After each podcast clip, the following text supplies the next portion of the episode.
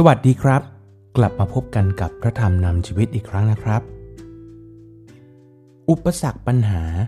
มักจะมาพร้อมกับพระพรที่มาจากพระเจ้านะครับความขัดแย้งต่างๆที่เกิดขึ้นในโลกชั่วคราวเป็นเรื่องปกติจงเตรียมตัวให้พร้อมเพื่อจะรับมือกับทุกสถานการณ์เราจะพร้อมด้วยการสะสมพระวจนะของพระเจ้าเชื่อฟังและทำตามสิ่งที่อ่านเจอนะครับในพระธรรมยากอบบทที่หนึ่งข้อสองถึงสี่พี่น้องของข้าพเจ้าเมื่อพวกท่านพบกับการทดลองใจต่างๆจงถือว่าเป็นเรื่องน่ายินดีเพราะพวกท่านรู้ว่าการทดสอบความเชื่อของท่านนั้นทำให้เกิดความทรหดอดทนและจงให้ความทรหดอดทนนั้นมีผลอย่างสมบูรณ์เพื่อท่านทั้งหลายจะได้เป็นคนที่สมบูรณ์และดีพร้อมโดยไม่ขาดสิ่งใดเลยพี่น้องครับเมื่อเราศึกษาพระวจนะของพระเจ้า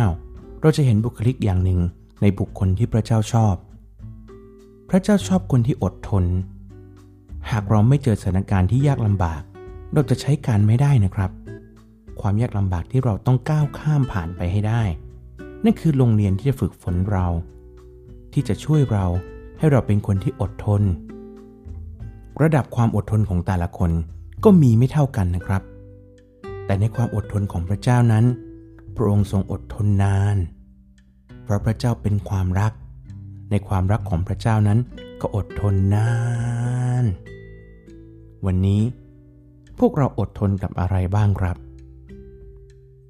วันนี้ถ้าเราเอาความรักของพระเจ้าสิ่งที่พระองค์ทำเพื่อเราสิ่งที่พระองค์อดทนอดกลั้นเพราะเราพวกเราจะอยากอดทนเพราะเห็นแก่ความรักของพระองค์นะครับและความอดทนนั้นนะครับจะเปลี่ยนเราจากคนที่อ่อนแอให้เป็นคนที่เข้มแข็งและแข็งแกร่งขึ้นนะครับสิ่งนี้นะครับเป็นฤทธานุภาพของพระเจ้า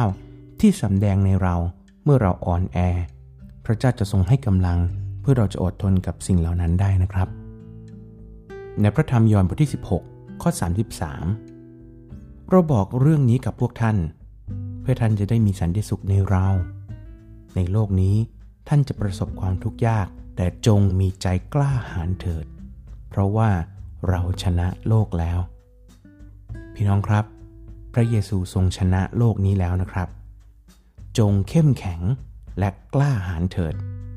หากประสบความทุกข์ยากให้เรามองดูที่ไม้กางเขนของพระเยซูพระเยซูทรงอดทนนะครับพระองค์ทรงอดทนเพื่อแสดงความรักที่มีต่อพระบิดาและก็ความรักที่พระเยซูมีให้พวกเรานะครับหากเรามีความอดทนที่ครบถ้วนแล้ว